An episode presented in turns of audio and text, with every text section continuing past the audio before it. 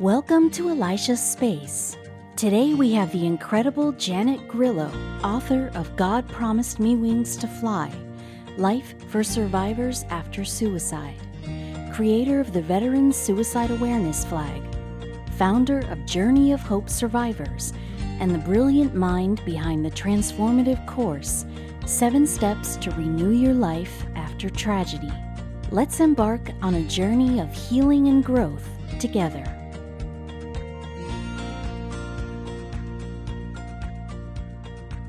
Hello, audience of Elisha Space. I am so thankful, happy, and glad to have you with us today as you use this as a resource to assist and support you within your healing journey.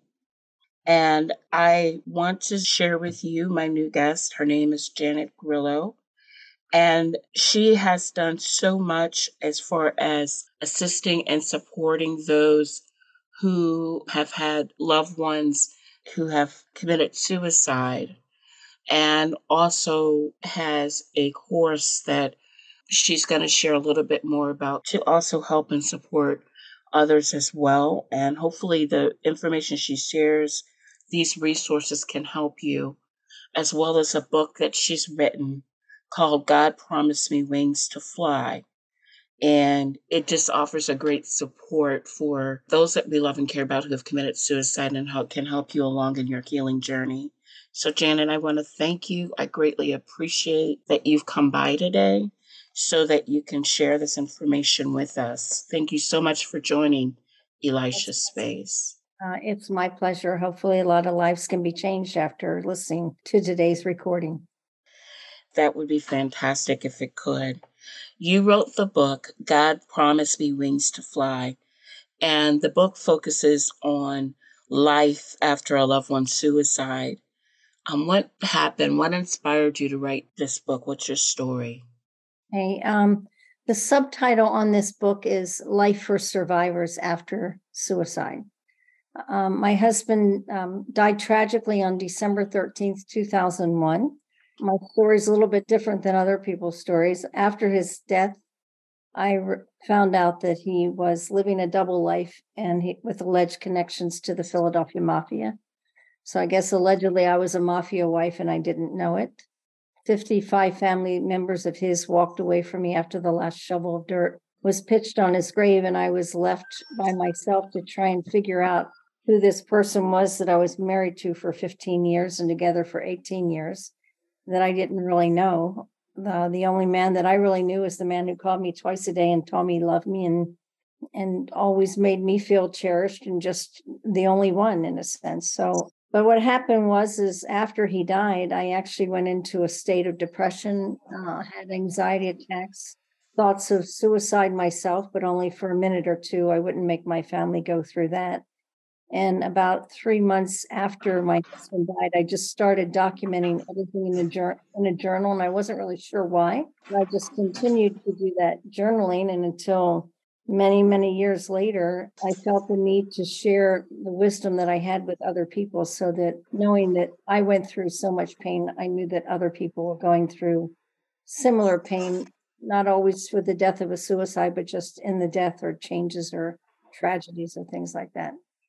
Wow. So a lot happens whenever there is a, a death. A lot of times the secrets come out. What a secret that came out. So, right. So, right. So you were probably also not just grieving your husband, but also maybe grieving the person you thought he was once you were learning some of these other things that were occurring. It, it was devastating to find out, you know, because I didn't know which way to turn, which way to turn, and then uh, little things unfolded one at a time. You know, it was crazy because my my husband who died was actually my second husband, but my first husband's wife worked in in a, an attorney's office, and a week after my husband died, she overheard a friend of hers or a colleague of hers talk about a friend whose boyfriend died by the same way that my husband died. And she thought, well, that's really strange to hear about two deaths in one week. And then she said to her, uh, well, who was your friend's boyfriend? And she said, Tony Grillo. She went, Tony Grillo. that's can't be the girlfriend. You know, she said, he's married. She said, no, he's not married. He's been my her boyfriend for the past five years, has always also been on family vacations and was included in the family portrait. So I thought, oh. What the heck? you know? And then one by one, you know, ladies of the evening, wherever he had came out. So I had to deal with all of that. So it wow. was not it was my grieving that I had to do on my own, figuring out where do you go from here his family walking away from me. It cost me over a hundred thousand dollars in attorney's fees just trying to get what was legally right for mine. And there was some shady dealing and um, an insurance man who was dishonest who actually had taken one of the insurance policies and illegally transferred it into his children's names. So that cost me another $25,000 to get my fair share of what I was supposed to have. So it it cost me a lot of money and uh, it wasn't so much well it was the money it wasn't just the money it was just the whole aspect of everything you know and so what i did is i actually wrote my book in 2018 and self-published it with a different subtitle.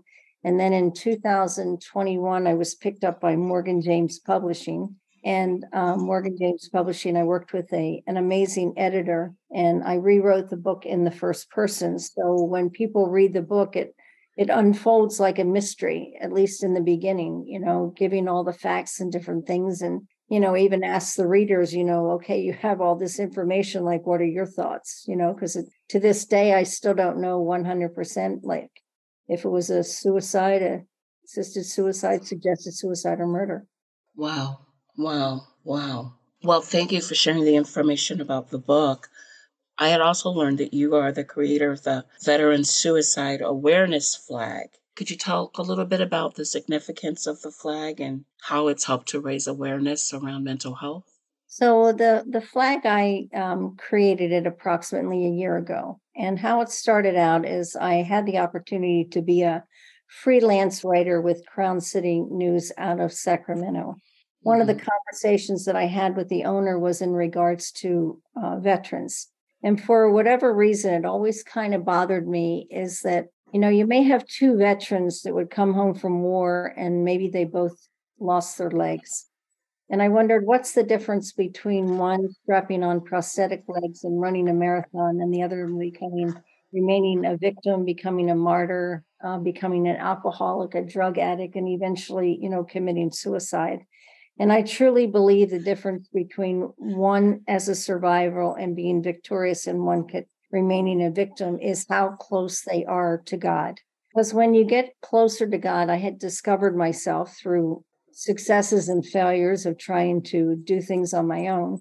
But I realized that the closer I get to God, the easier life is the closer you get to God, you realize that things things happen for a reason, and it's up to us to figure out what that reason is. But I look at it and I kind of put an analogy to my thinking is that my husband had to die in order for me to find my faith, in order for me to pull out what I thought the lesson would be, and for me to just think to myself that there are so many people that are going through a tragedy and don't even know how to get up or get started or anything. And my goal is to help other people.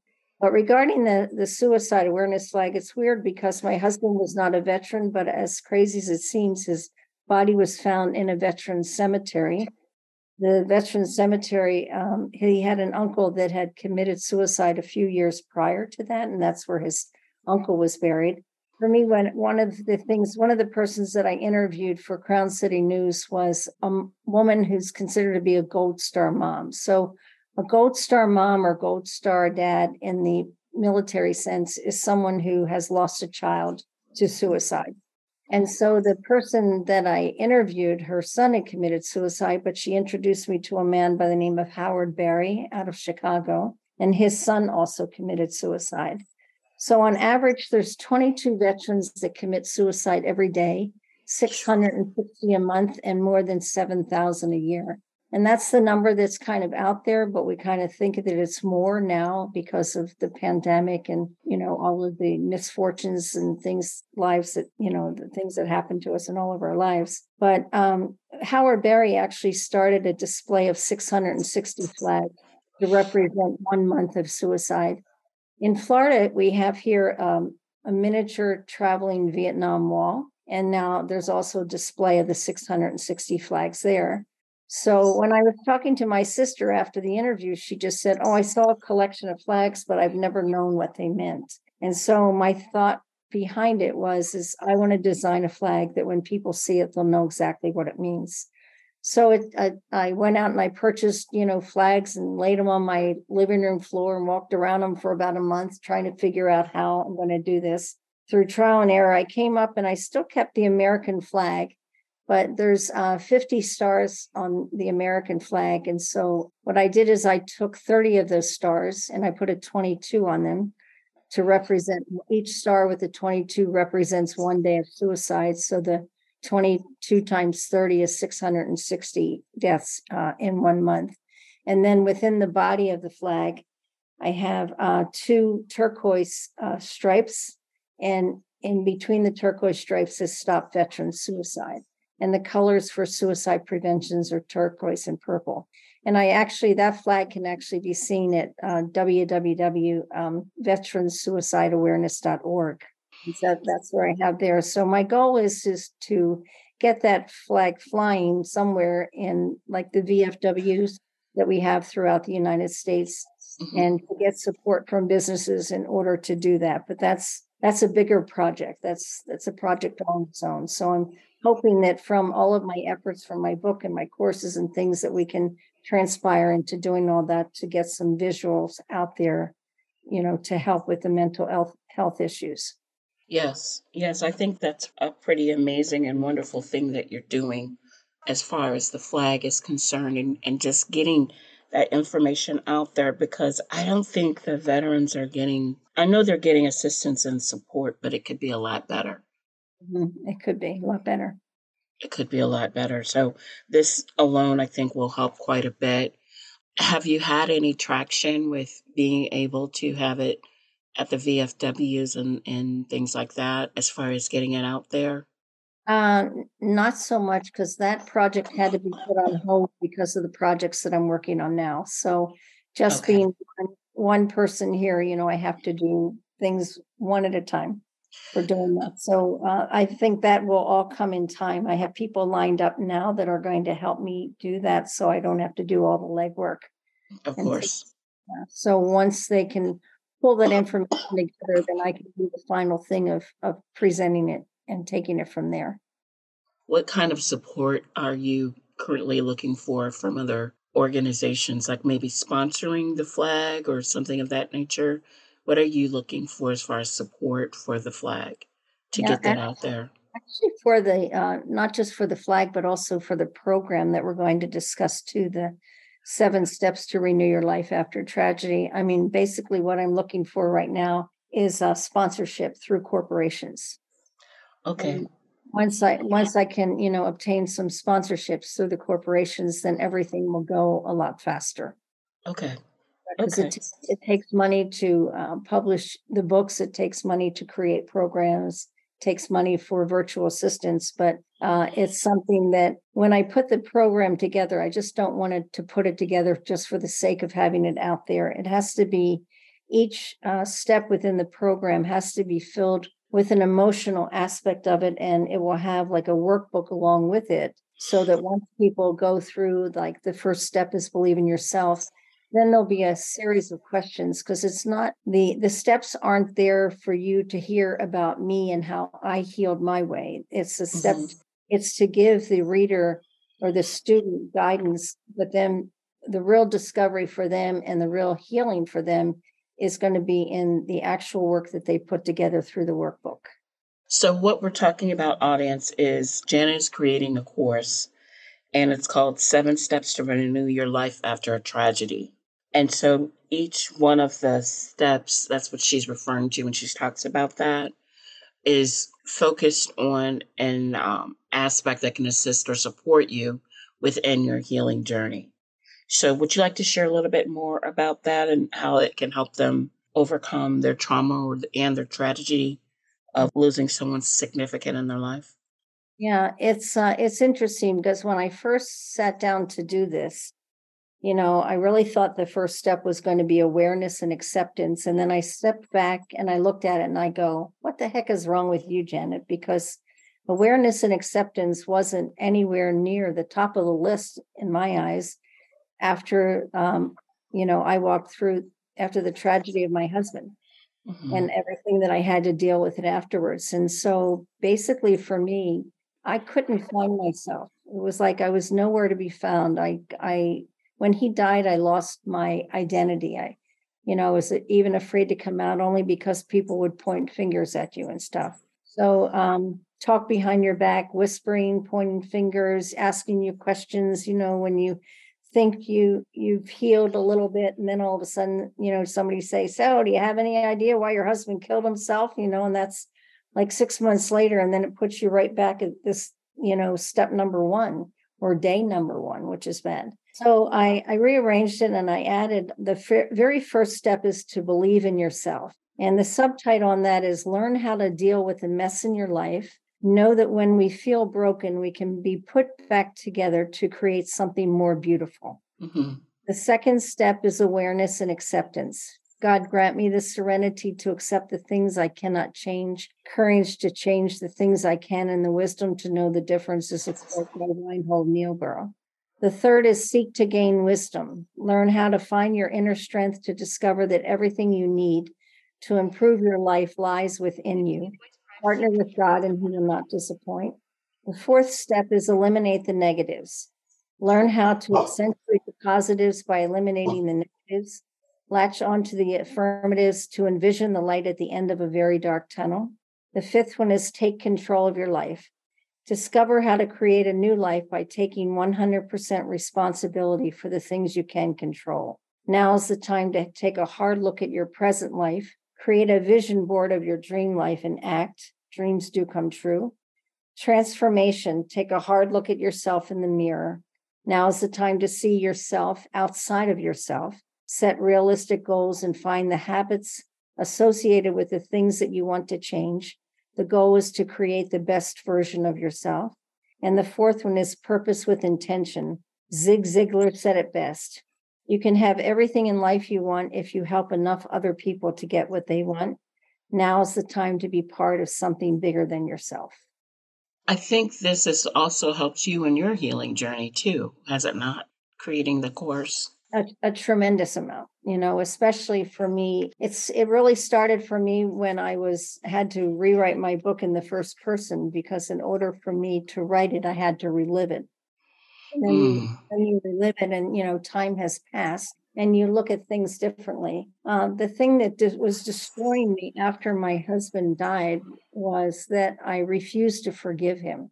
And forgiveness plays a huge role in everything that we do.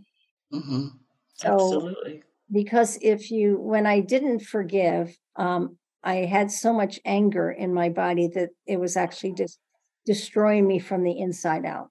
Right. So it wasn't until, gosh, maybe three years after my husband died, you know, I was traveling and I just found myself in a fetal position, you know, on a hotel floor. And I don't know what prompted it. All of a sudden, I just couldn't, I couldn't even move really. And so at that point, you know, I mustered up the strength and I was just thought, well, I'm just going to look for a Catholic church and go pray. So when I went in the church, I found a young nun uh, who was there. She didn't speak English. When I walked past her, and they had a uh, life size statue of the Pietà, which is uh, the Blessed Mother holding Jesus. And so I prayed in front of that for the longest time. And I walked out and I could buy some rosaries and even though I don't do the rosaries much at all, I at that point I needed it, and I couldn't let, make the nun understand what I wanted, but through visual things and stuff, um, she ended up giving me the rosaries off of her belt.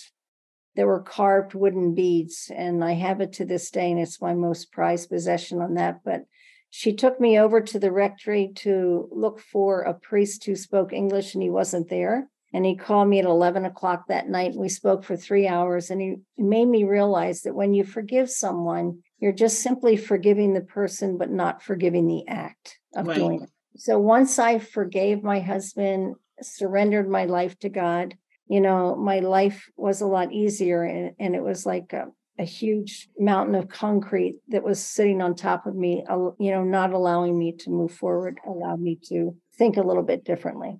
I'll go a little bit deeper with that too, because forgiveness, and this is just my definition the conclusion I've come through through my studies, is choosing to forgive the offense of the wrong that was done to you.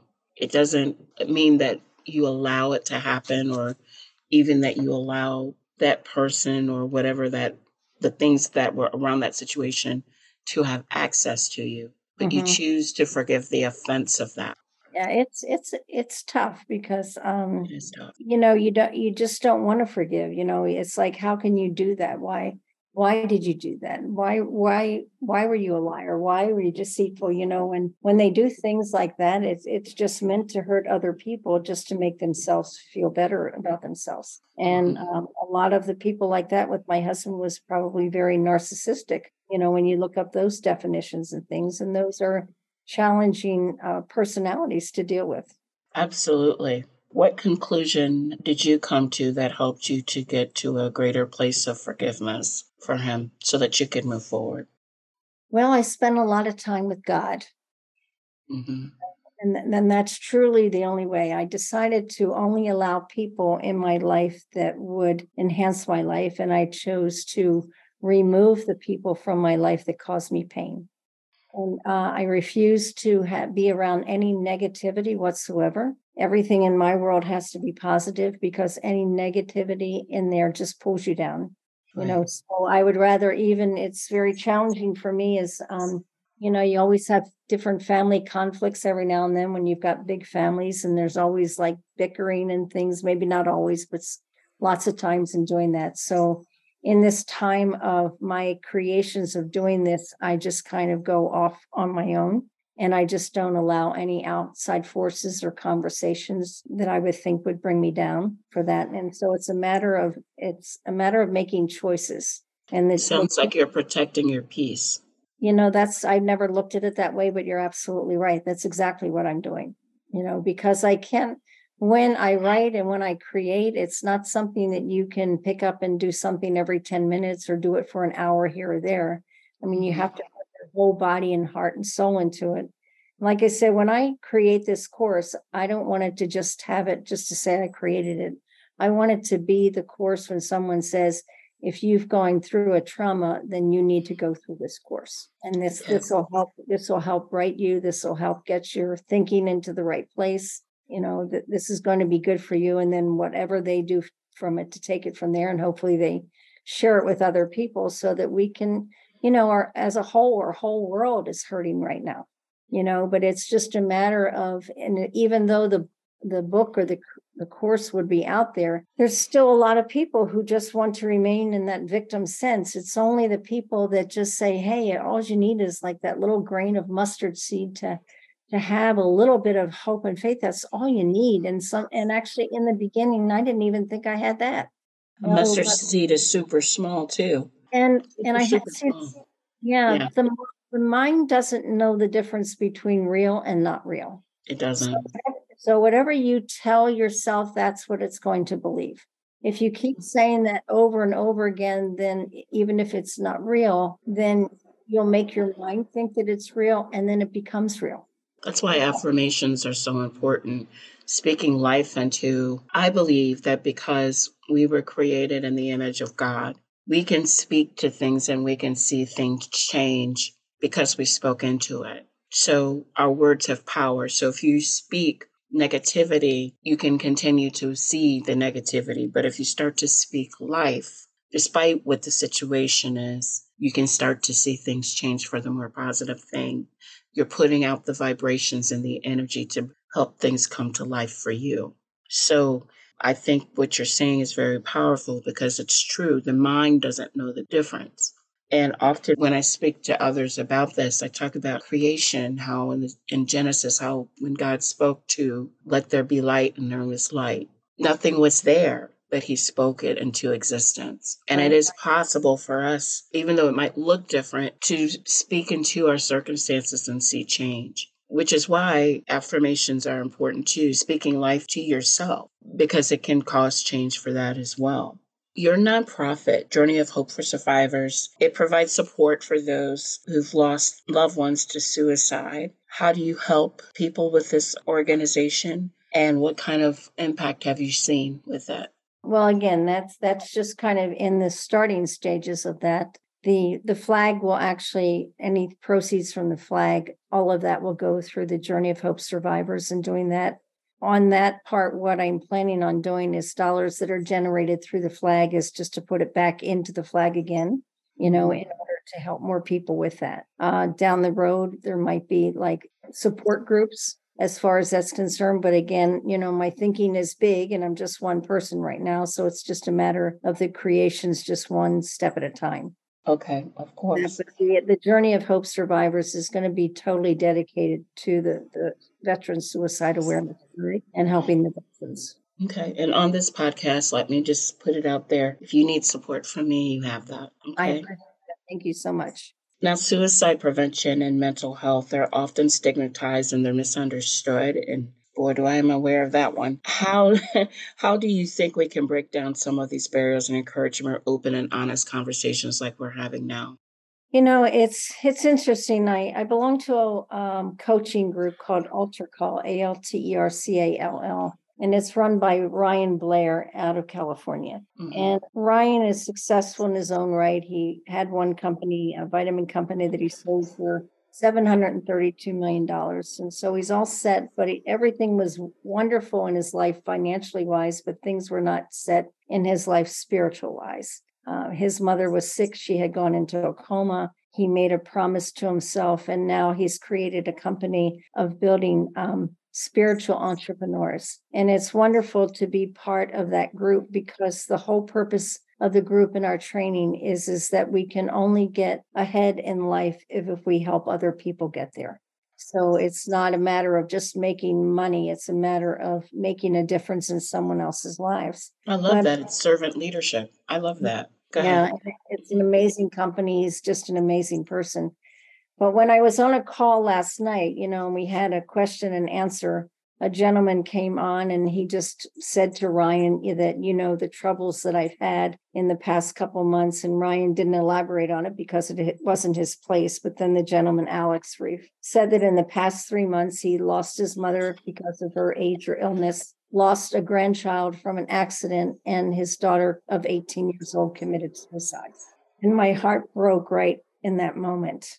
You know, so I sent him through a personal chat and said, My husband also died by suicide. Please give me a call. And he did, and we talked. And I'm going to send him a copy of my book because he's also has a faith based as well. But in talking with him, it just refreshed my memory of how important this course needs to be to help someone. You know, like his first thing is he's saying, you know, well, I'm going to do this, this, I want to create this, I want to do this. And all of that well is good you know it's taken me 20 years or 15 years to get here. And my first response to him is alex said slow down. You have to go through the healing process. You know the only thing that you're doing right now is you're filling the void of what's not there. Mm-hmm. and what you need to do is you just have to first allow yourself to grieve. And grieving is messy and it's slow but you can you can't put a time stamp on it at all but, you know, through talking with him and listening to what his hopes would be and everything, and they're all good. So, you know, we promised to stay connected to talk. And I told him that the one thing that he and I are, are we are both credible witnesses. I, I think after my husband died, someone walked up to me and grabbed my arm and said, I know how you feel. And I said, You have no idea how I feel.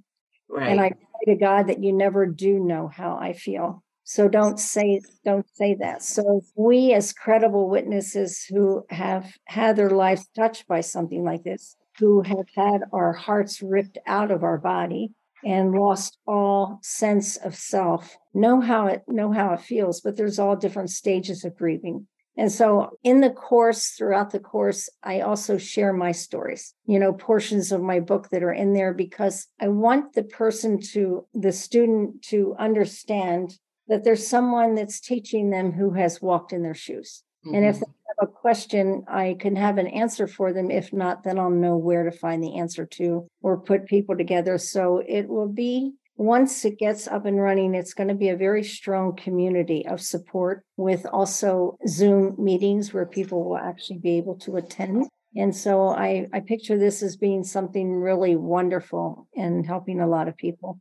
And see, the thing is, is I've had the opportunity to go out there and do some motivational talks. And it was interesting after I had a talk the people walked up to me, you know, one by one, almost silently and they shared with me things from their past that they've never shared with anyone before. Mm-hmm. And so for me, coming out, being vulnerable in telling my story, in the raw aspect of it, even when I slithered on the floor like a snake with vomit all over me, wetting my pants, I'm not afraid to say that story because you know what? It's real. And people have to understand that it's okay but if you talk about it, you know, this one woman came up to me and said that that her parents, uh, this well, they had a a brother who was mentally challenged way back when, and the parents' um, response to that was that they locked him in a closet.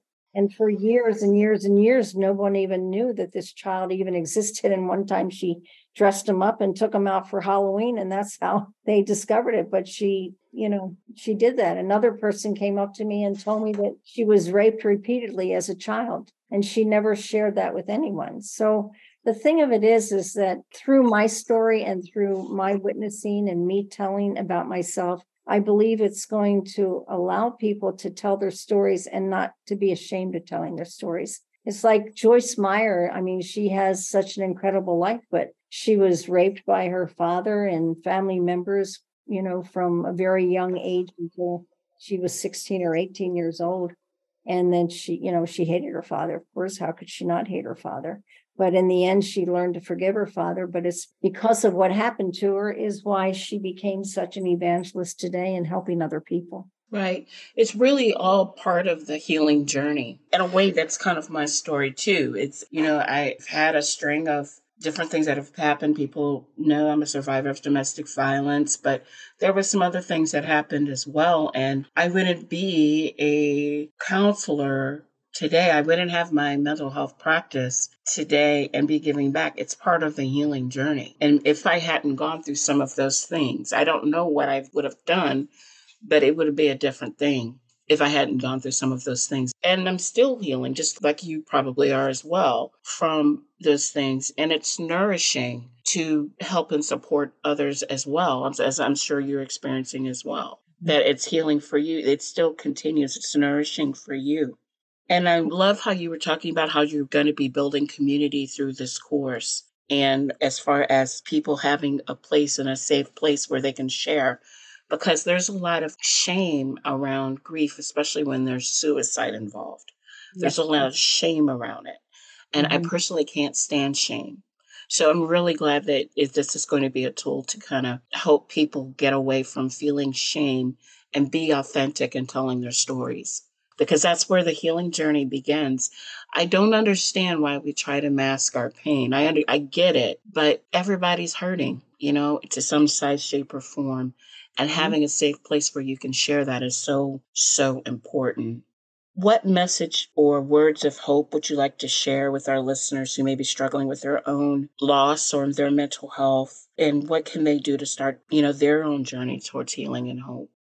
One of the things that dramatically changed my life is after I became a Catholic.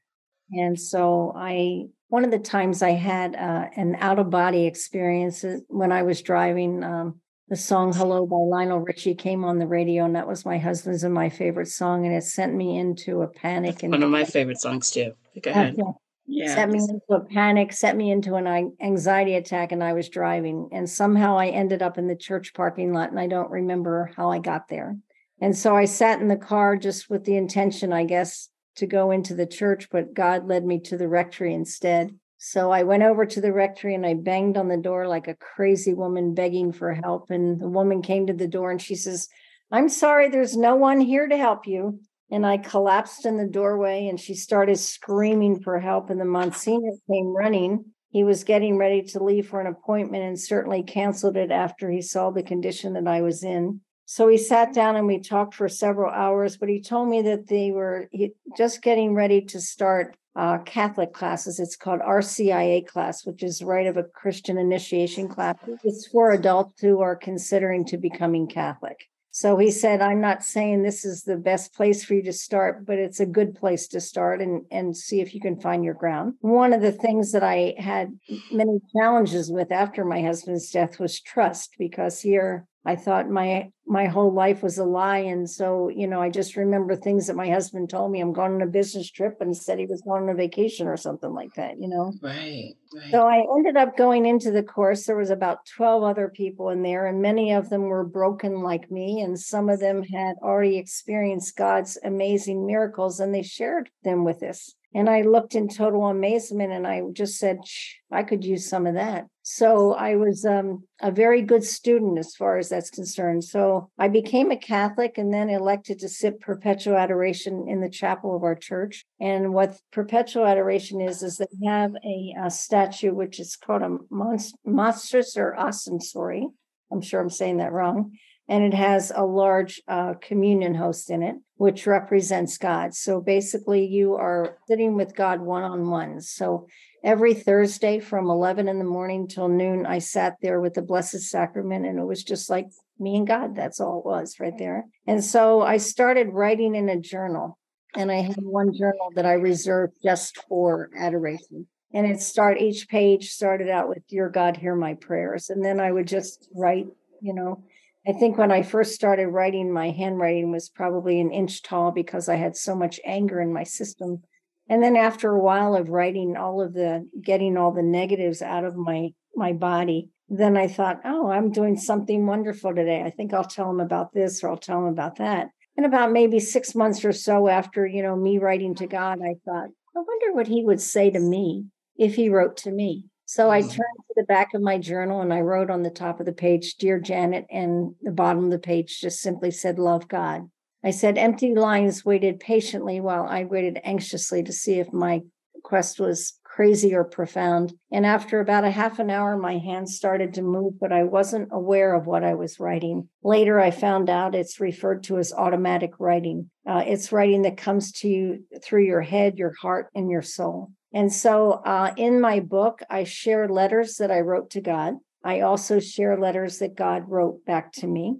Now, my husband died in 2001, but the letter that means the most to me that God wrote to me is actually dated June 8, 2004. And it says, Know that I've chosen you to do a special task for me, one I don't want you to take very lightly. One day you will write a book, and when that time comes, we will write it together.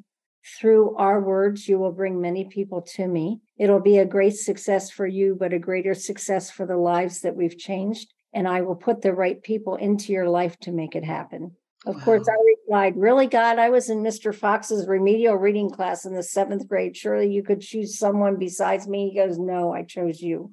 So I really don't try and be Holy Ghost Junior by any stretch of the imagination. I just know the things that have happened to me in my life if I'm stressed over something, if I'm going crazy over something, I just say, God, I can't do this anymore. It's all yours. I can't take it. And it's gone. It is gone as simply, as quick as that. You know, one time, you know, and many times I, I prayed out to God, especially laying on the floor, you know, with vomit on my face and screaming, like, where in the hell are you? And feel that, you know, there must not be a God. Because if he if there is a God, then where is he? Why isn't he here? But I realized that if he had answered me at the time at my lowest point, my eyes wouldn't have been open and my ears wouldn't have my eyes wouldn't be open to see and my ears wouldn't have been open to hear. So when I finally came down or was able to get up, uh, that was the time when just little things started to happen. It didn't happen quickly, it didn't happen overnight. It was just little subtle things that would happen. And um, and I and I write about those in my book because it's just that, and I hate to keep referring to my book, but it's just that. No, it's the, fine. Those are my thoughts and my feelings of different things. Like I'm going, well, this just just doesn't make any sense at all. Mm-hmm. Why did why did this happen? You know, even for me right now, I work at uh, Holiday Inn Club Vacations in Cape Canaveral, and I just simply got a phone call two years ago and said, "This is Holiday Inn Club Vacations calling. We would like to interview for a job." And I go, I, I didn't enter, I didn't apply for a job. And they said, they go, and then they made me an offer and I turned it down three times and they kept coming back with a larger incentive bonus. And so I, you know, I went in there and I just looked at it like, God, I'm supposed to be here, but I don't know why. And then every day that I'm there, even though I can't talk about my book or anything there, but I'm my life is touched by so many people. One time this lady came in and she was so horrible to me. She treated me terrible. And people just don't treat me terrible. I'm too nice of a person for that. But she was very rude. I offered her wine and, you know, and everything when she was checking in, and she was very short and didn't like the room they were in. So I managed to get them a much nicer room than what they had. And so at the end of the day, I saw at five o'clock, I saw that they were still waiting for their rooms. So I checked on it. They said 10 more minutes. And I walked out to them and said, you know, your room will be ready in about 10 minutes. May I get you a glass of wine while you wait? And with that, she pulled me down, you know, to her when she was sitting on the step, pulled me down to her, started crying, apologizing, and said, I'm very sorry that I treated you that way. My son committed suicide last week. And we're oh. just oh. here, we're just here to get away. Even just two weeks ago, uh, a woman came in. They got this 2200 square foot magnificent you know vacation villa that they had and with the whole family coming from all over the united states only to find out that as she's driving she gets a phone call to find out that her grandson had committed suicide by an overdose mm. or when she came into my office she was very distraught you know so even just the comforting of saying you know i know how you feel my husband died the same way to give them comfort and just, you know, know. She says, Well, this is a terrible time. And I said, No, actually, this is the best time. You probably couldn't have stopped that suicide if he had had other attempts before, but this is the best time that could happen because your whole entire family is going to be together. So she had to change her way of thinking to recognize that this was a better time to do that. So it sounds like what you're suggesting is prayer, meditation, journaling. I'm huge on journaling mm-hmm. and developing, forming your tribe, assisting and supporting others as you can throughout the healing journey as it allows you to. And that's all been healing for you. Yeah, and um, probably the biggest thing is, is to just take baby steps. Yes. Don't, don't put a lot of pressure on yourself to do anything. Don't right. don't get so involved. Uh, you know, uh, walking is is very good just to be outside you know, for that. And then the journaling and listening to uh, podcasts that are very positive. You know, when you're walking, use it as a time to uh, to only allow the positives in your in your mind. For me, I have a notebook that I keep next to my bed, and when I'm watching TV, and so when I hear wonderful lines from different movies and stuff, right now, you know, I'm watching the series The Chosen, and that's just an absolutely magnificent thing. But I'm taking notes all through it because it's allowing me to understand God a little bit better and mm-hmm. understand mm-hmm. some of the ways that He did, you know, as far as, you know, still helping the people who we deem as being terrible people and then realizing they can be terrible because of certain reasons, maybe for the way that they were treated or something like that. Yeah, and the other thing, and I think that's so important that you, what you mentioned about when it comes to grief, when you lose a spouse, when you lose a child, they say at minimum, minimum, it takes about 10 years to wow. really feel like you've come on the other side of that. But that's at minimum. It can take a lot longer than that. You know, and I never, so, I never thought about that, but you know, probably 10 years was my turning point. Yeah. So, you know, give yourself, audience, the space to feel, you know, and there's some days you're going to feel amazing. Mm-hmm. And then there's some days, if you hear the other podcasts I've done on grief and things, you know, there's there's some days maybe you'll walk in a room and you'll feel like you're okay, but maybe there's a smell and it causes you to grieve. Mm-hmm. You know, maybe somebody makes a statement that your loved one made and it triggers you. Allow yourself to experience the emotions around it because if you push it down, it only gets worse and you'll look to self soothe in ways that are unhealthy. So allow yourself to experience that. Do your prayers, do your meditation, go out for a walk, grieve, cry, you know, scream, whatever mm-hmm. it is you have to do, do it so that it comes out so that you can keep going forward. And sometimes the healing journey doesn't always look like rainbows and and unicorns and, and happy things. Sometimes the healing journey is messy and sometimes it looks like you're slithering on the floor like a snake. Yeah, and a couple of books really made a big impression of me and they and the authors are allowing me to include them in my program. One is actually the book called Life is Messy by Matthew Kelly. Yes, and, that's very good. Yes. And the crazy thing about this is that mm-hmm. when I decided to put this course together, I received this book in the mail and I didn't order it.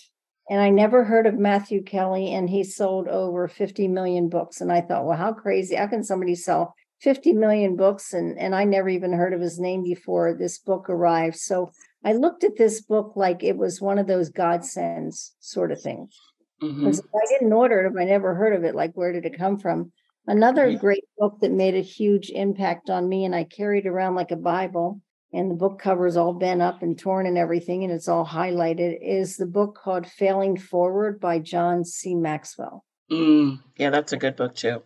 And mm-hmm. those mm-hmm. those two books really, especially the Failing Forward one, it makes you realize that um, we're going to fail many more times than we're going to succeed. Mm. You know, it talks about the averages of um, is you know like with Babe Ruth, he had more you know strikeouts than he did hits. Right. But it, basically, the idea it says is to remember your successes. So it's very important that when you remember things, that you're just going to remember the goods, the successes, and put the negatives and things out of your mind. That all of that is just a part of creating the person who you are today. And something else that you said, and I know we have to conclude, but something else that you said, there's so much good that's come out of this conversation, is being intentional about what you allow within your circle, the messages that you allow to have within your circle, because you're already hurting. So mm-hmm. you don't necessarily want to, need to, or maybe even desire to invite the strife and the contention and all of that from other combative conversations and things like that. Do what you need to do as it makes sense to protect your peace and establish boundaries for yourself around that so that you can really heal. Those are all important things. Listen, audience of Elisha Space, I want to thank you for listening and taking the time out to hear Janet and I as we have this conversation. My hope is that you'll hear about some of those resources that she has and is providing for for you to have access to. Um, you'll see the information in the description and learn more information about her as well as her contact information in the description of the podcast. And allow yourself that time to heal. Allow yourself that time for peace. Allow yourself that time to grieve so that you will move forward in your healing journey and experience more joy. Thank you for joining us at Elisha Space.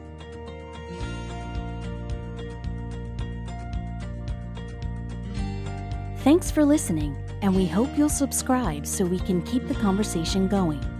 Now go move forward in your healing journey.